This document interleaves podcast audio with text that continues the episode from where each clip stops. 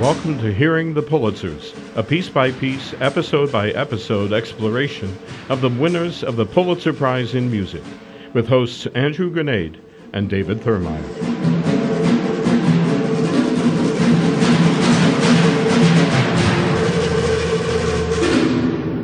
Welcome to Hearing the Pulitzers. My name is Andrew Granade, And my name is David Thurmaier. and we're glad to welcome you to our inaugural edition of Hearing the Pulitzers, a new podcast that's going to be covering the history of the Pulitzer Prizes in music. We thought we'd start by giving you a little bit of history of who we are. Yes, so uh, my name is Dave, as I mentioned, and I am a music theory professor at the University of Missouri Kansas City. And I'm Andrew Granade, and I'm a musicology professor at the University of Missouri Kansas City. And Dave and I have been teaching together for a number of years, doing a co taught a class. And so we decided that we would just bring our show on the road and put it onto a podcast to share uh, with the world.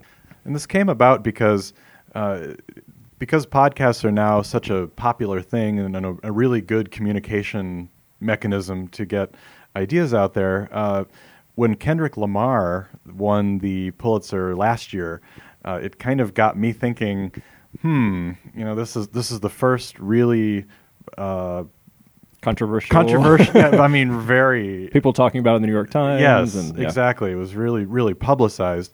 And so it made me think, well, let's look back and see all of the different award winners because for so many years in the way we teach our classes and uh, our research, we keep seeing these names. And that's the, the whole Pulitzer Prize name is kind of associated with a composer who's really established and someone you should know. And so when somebody like Kendrick Lamar, a, a you know pop uh, hip hop uh, artist wins, it's very different than somebody like Elliot Carter or Charles Ives or people like that. So it got us thinking it might be fun to actually go through all of the different winners, going all the way back to 1943, and uh, see how the award has changed and what it's meant in American musical culture. Well, and especially you came to me with the list and you said, "Look at all these names that we looked through there. We'll see John La Montaine, someone we never talk about. Who, frankly, we're wondering who he was. Yeah. Wayne Peterson. Wayne all Peters, these that's, names. A, that's a new one to me still. all these names that we didn't know. So we got to thinking, if the Pulitzer Prize is supposed to award the highest composition in the uh, previous year, then what does that actually mean Yeah. uh, in terms of the place of these prizes in American history? And we thought that would be a useful thing to kind of explore together. Mm-hmm. So what we're going to do is every podcast we're going to explore one of the pieces that was won starting in 1943 and coming all the way up to the present day. And we thought we would explore one piece and look at the history of the piece, how it came to win, who was on the jury, uh, what they said about the piece, and then take it into the present and see is that piece still performed? People still talking about that piece? What actually is the place of the Pulitzer Prize in American cultural history? Exactly. So going back, I, I you hear the Pulitzer name a lot, and I always thought of the name as as he was a newspaper person, uh, and then you hear about the winners for journalism, for literature, for all the different areas. So. Uh, where, how, I don't even know when did all of this start. When did the Pulitzer even begin? So we went back and we looked and tried to, to find that out because it is one of those things that every year they announce the Pulitzer prizes and you go wonderful and then you you move on. So where did this come from? And what we found was that Pulitzer basically wanted to establish journalism as an important, prestigious profession. Uh, he was himself uh, a journalist, and he wanted to keep it, uh, as he said, one of the great intellectual professions, um, equal to if it was the profession of law or medicine. And he thought awarding uh, the best in journalism every year would be the way to go. So in 1902, he started thinking through this before uh, he passed away and said, I'm going to endow Columbia School of Journalism and I'm going to also give money to start these Pulitzer Prizes. And this was nine years before he passed away. So he was already thinking of this, but he stipulated it's not going to start until five years after I die. wow. Okay. I think he wanted to let the, the dust settle for a little bit. Yeah. Um, and so that's what they did. But they had a very specific idea when they first put these out, and that is, and this is the great quote, a high flown sense of morality, a sense of uplift, and self sacrifice. Ooh. so very much part of the time thinking of American culture uh, before prohibition around that period, sort of the twenties, before the twenties when You things 19 teens when these are yeah established. before the craziness of the twenties, and so kind of the high moral culture. I think that's very interesting, and and the description. Or we keep seeing this word distinguished all Mm-hmm. the time, and we're going to talk about that a little bit later with the music award. But the whole idea of a, an award being given for moral uplift and for kind of that reason. What does that? I mean, what do you make of that? I mean, Well, I think it's part and parcel. When we talk about American music, and you look at the uh, mid Romantic period, right, the big 19th century uh, in the United States, and when they're talking about music, they're talking about music as a sense of uplift, and that it's supposed to increase the the morality of the people who listen to it. Um, and you see this. This is a recurring argument, right? Yeah, I it mean, still is, It and- still yeah. is. People talk about any new music, whether it be rock and roll or hip hop or anything, that is going to destroy the morals, right? You go back to our childhood in the 1980s and Yep. all the new parental advisory stickers that were Oh, going yeah. on and going, oh, you shouldn't be listening to that. It's going to vulgar destroy. lyrics, Exactly. corrupt young minds. And I think the Pulitzer got in trouble uh, early on because of that. Um, because in terms of the plays, it literally said in the description of what's going to make a, a Pulitzer Prize winning play, it said it had to have good morals, good taste, and good manners. Well, that cuts out a lot of Shakespeare. gonna, I was going right? to say that's What are you gonna cut out? Yeah. So the original award, I think, was pretty conservative. Mm-hmm. It was pretty much the same idea coming off of the previous century, the Victorian era. This Yeah. good moral uplift for the for the nation. Obviously, that's not what it is anymore, no. but that's that's how it was at least through the 19, 1920s. Something else too that really gives me a sense of understanding of why this award is the way it is is it was established at Columbia, so it's a very East Coast New York prize. Columbia, an Ivy League institution, something that's very uh, you know very uh, exclusive type of university, uh, and so the types of awards. I, I think it's not going to be a surprise that a lot of the Who com- ends up winning. Yeah, who ends up winning because it, it's based there and kind of the, the culture of people who teach at the at schools in New York City and in that area. So I mean, it makes a lot of sense. New York is the cultural hub Mm-hmm. of the U.S. and everybody is who's everybody has their pieces played there. So uh, I guess I understand that, but it's going to raise some It does. questions as we go through. Well, and it's also, I think, uh, it was wise of Pulitzer when he put this bequest together. He said it needed to be a separate advisory board, so it couldn't be like the president of Columbia making these decisions. That he Mm. Wanted a separate board, uh, and those people would make the decisions. But then how that board perpetuated itself, we're going to see into the 1940s and 50s with the Music Prize. Yeah. uh, ended up being a little bit of a, a bump in the road a little bit. as these things were developed. Uh, so let's talk a little bit about how the Music Prize came to be, because although the Pulitzers themselves were established in journalism, in play, novels, uh, they weren't established in music for another 30 years. So Pul- he was devoted, of course, being in New York, uh, really affiliated with the New York Philharmonic, gave them a nice $500,000 gift. That's a lot of money in that, day. That was a lot of money back then, equal to what he gave Columbia. And so the whole idea, which was not uncommon in 19th century, late 19th century, early 20th century American music, was to try to build an American culture of music instead of only focusing on Europeans, uh, which is a, a something we talk about in our Mm-hmm. classes a lot. The whole idea of you can't hire an American conductor because they don't have a foreign sounding name. Right, you would go to the the orchestras in the United States, and you'd have your orchestra in German. It would Yeah. be conducted completely in German, Yeah. not in English. Exactly.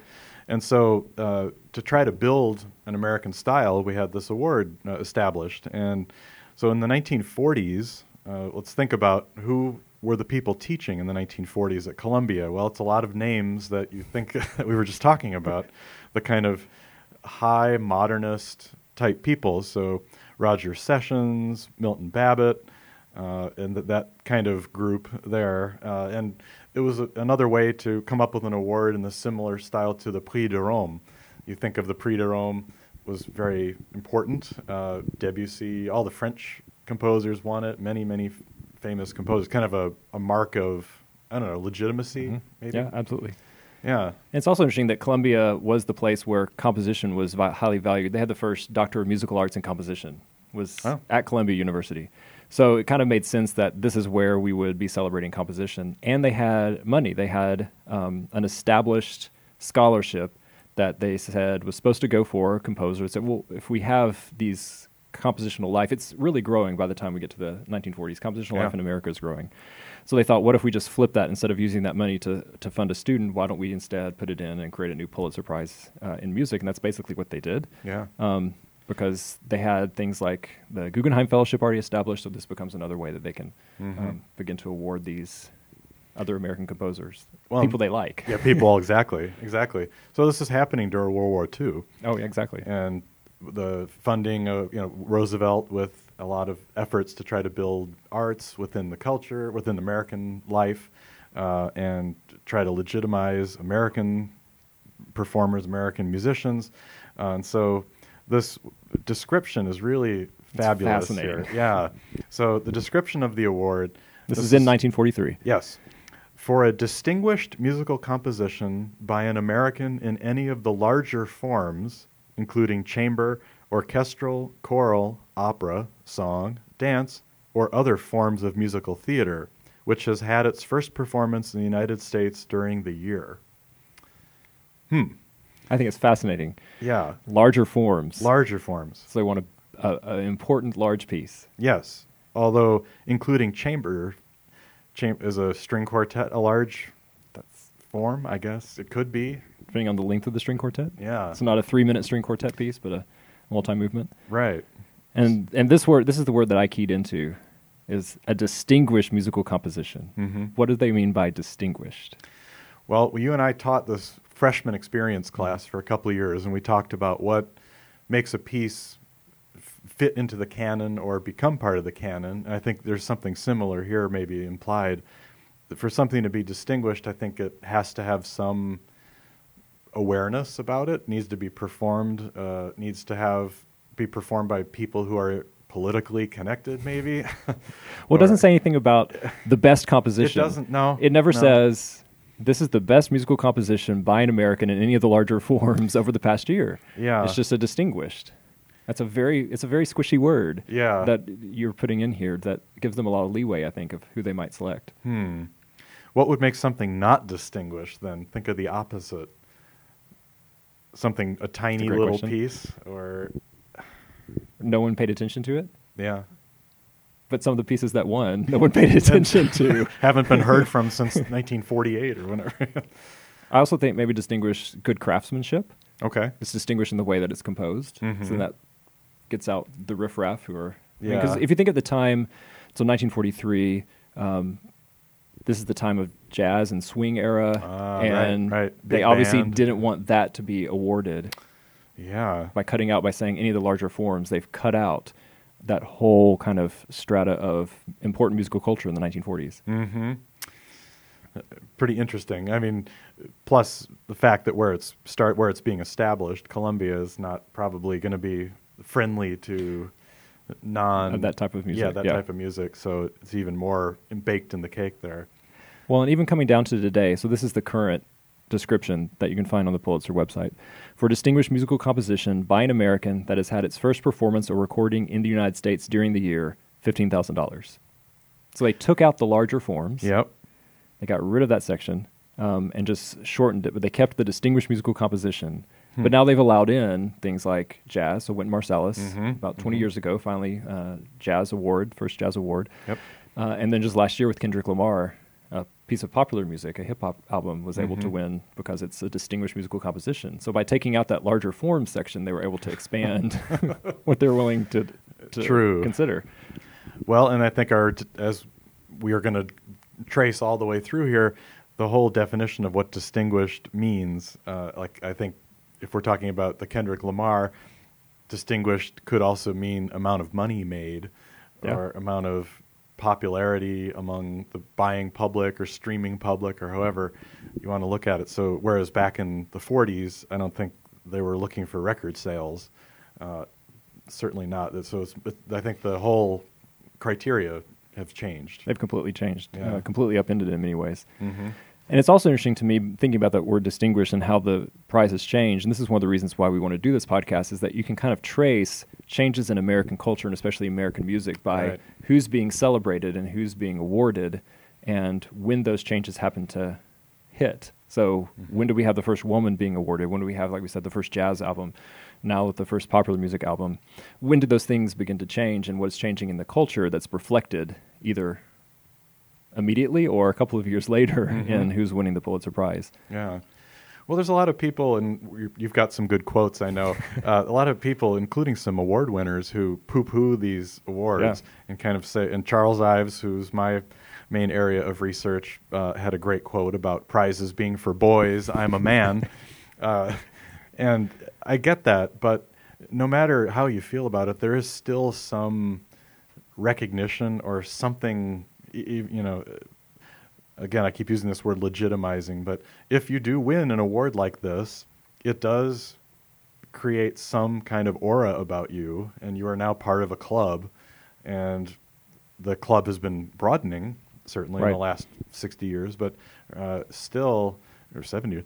It's uh, yeah, it's it's just there's a lot of interesting questions that come up as we're looking at it through history and kind of seeing what were the main issues and what were the criteria used for giving people these awards. And it's fascinating to also watch what people thought about the awards throughout time. So that's some of the great quotes Yeah. that you were just kind of mentioning. Uh, just kind of throw some of these out there for you to kind of respond to because I, I love to see what people have thought about it throughout uh, history. Um, so just uh, two years ago, 2017, um, in the Nation, the critic David Hajdu was looking at the award and said that um, it it's an award for irrelevance bestowed by an insular, largely male club of aesthetic isolationists to its own membership. Wow, That's just two years ago. that's too yeah. And yeah. and that idea of it being, you know, an award that's given to people uh, by a small group is uh, pretty common. So Mhm. let's go back. That was 2017. Let's go back to 1991. This is a an, an article that Kyle Gann wrote when he was the critic at the Village Voice, uh, and he was talking about the awarding of the um, Pulitzer that year, and he went on to talk about who had won and who hadn't won, and who he thought should have won. Uh, so he said instead of influential experimentalists, Feldman, Partch, Cage, Reich, Oliveros, Young, Ashley, Tenney, the Pulitzer has gone to many names that would be unknown even to new music fans. Sowerby, Toch, La Montaine, Bassett. How many of those do you know? I mean, he's kind of got a point. yeah, yeah. Um, given to academic composers by other academic composers, the Pulitzer has become a reward for conformity and a compensation prize for ineffectuality. But it gives the public the idea that the winners represent the best modern music and an excuse to conclude that American music sucks. well, how does he really feel? Yeah. What do you think? Because he he addresses exactly one of the things that we've just been uh, kind of skirting around, and that's what the American public thinks. Do they Mm-hmm. see these awards and go, "Oh, that's a piece I should be listening to"? Are they largely irrelevant? Are they just who we're going to put into our American music classrooms? Yeah. What does the American public think about these awards? That's going to be an ongoing question, I think. Uh, one great book that we've consulted uh, contains a lot of the programs that where these pieces were played and how, how who nominated them and who was on the board and all of the, the critics who were involved in, in nominating these pieces. So the public, I think, generally is not a consideration uh, for, well, I mean, classical music already is a niche Right. audience these days, especially, but even back in the 40s when it had more cultural currency, I hope. Uh, yeah, I don't, I don't think it's based on popularity. It's based on these perhaps modernist, high modernist criteria that have seeped in of complexity or, uh, yeah, I mean, kind of high and mighty themes. Right, or- the good craftsmanship, yeah, the good complexity, all those. Right. 1989 winner Roger Reynolds, he even noted that, you know, looking at the Pulitzer, it's a place for people who write difficult music, right? unconventional music, music that the public is not going to appreciate, can be Mm-hmm. rewarded and uh, appreciated. But that becomes the question is is there a place, and you go back to, you know, Milton Babbitt, is there a place for music that the public doesn't want to listen to? Is there a place for that in our contemporary culture, and should there be? Right, and that's the whole article by Milton Babbitt, the composer is specialist, or who cares if you listen. St- This is very much modeled after the Ivory Tower institutional university composer and the rise of that whole idea of being experimental and still having employment and being able to feed your family, uh, but to so-called you know push the limits and experiment on things. And the popular people you know the public doesn't understand that at first uh, or maybe they just have to be trained or educated to appreciate this thing instead of just going with whatever's most popular so i do see some validity in that i think it's some of the composers on our list have the fortune of being both Right. like for example aaron copland could write some very thorny challenging not user friendly music but also wrote some extremely popular music too But even So- his popular music can be thorny it and well, that's really true. interesting. That's true. Yeah. But there was a time that, and we'll see this in kind of the mid-century, when this award was given to people who were of a certain type, Yeah. a certain academic pedigree that Right. they needed to have, who were friends with people on the jury, and so it just kind of got passed around. Um, I think you see the same thing with the Guggenheim and all these kind of East Coast awards that we're going to recognize the people that we appreciate what they're doing, and it doesn't matter with the rest of the population, and hopefully they'll kind of come along. But Yeah. we've gotten to the point now where that isn't the case. Yeah. No, definitely. It's a very different world now. I mean, do you think? What do you think about the public being a factor in all of this, or the the concert goer, and then they see? So you're you have a subscription to the Kansas City Symphony, which is where we are, uh, and you see there's a work by John La Montaine on there. Strangely enough, some someone performs one. Uh, I mean, then you see, oh, he's an award winner. Oh, okay. Well, you're right. It becomes the stamp for, especially those kind of prestige Yeah. organizations. A small chamber music group is going to be different than uh, the, the Kansas City Symphony or the Chicago Symphony or the New York Philharmonic or any of those uh, larger groups. It does become a kind of stamp to say, okay, so I can listen to this as a as a public, as a member of the general public buying audience, not public ticket buying audience. I'm perfectly fine to be able to go and listen to this piece because it has that kind of imprimatur of the Pulitzer Prize. Yeah, yeah, and it's a stamp because I, I have a record of uh, one of our winners, Carl Husa, and he won it for 1968, I believe it was for 69 for a string quartet, and no less than four places on the record it says Pulitzer Prize winner Carl Husa, and it's that's almost a marketing. It does. It becomes almost like the Academy Award. Once someone wins an Academy Award, they're forever Academy Award winner. Yeah, yeah. So on our faculty here, we have a Pul- Pulitzer Prize winner, Zhou Long, and it's now in all of the press things that come out from the University of Missouri Kansas City where we teach, and it just says Pulitzer Prize winner Zhou Long. exactly. It's exactly. always going to be there. Right. So I don't know. It's uh, there's so many issues I think that are raised in this whole award process that I think it's going to be fascinating to look from the beginning with our first winner, William Schuman, who was the uh, head of Juilliard back in 1943, uh, which is going to be our our first official peace podcast uh, for his piece, the Secular Cantata Number Two, a free song. That's right. Yeah. And that's where we'll start next week. So we hope that today what we've been able to give you is kind of an overview of some of the big ideas that we're going to be discussing. We haven't given you many answers because we'll be giving those as we go, but I think you also get a sense more of kind of where we land on a lot of these issues and the kind of um, personal opinions that we have. But hopefully, we'll give you a kind of sense of why the prize is important uh, and looking at American history through the lens of this prize. We're going to learn some very interesting things. And hopefully, you'll join us next week when we look at William Schuman, his secular cantata number two, a free song. Uh, as we finish today, we want to be sure that we do thank um, Pulitzer Prize winner Zhou Long, who has provided us for our theme song here, taken from his Concerto for Taiko and Timpani.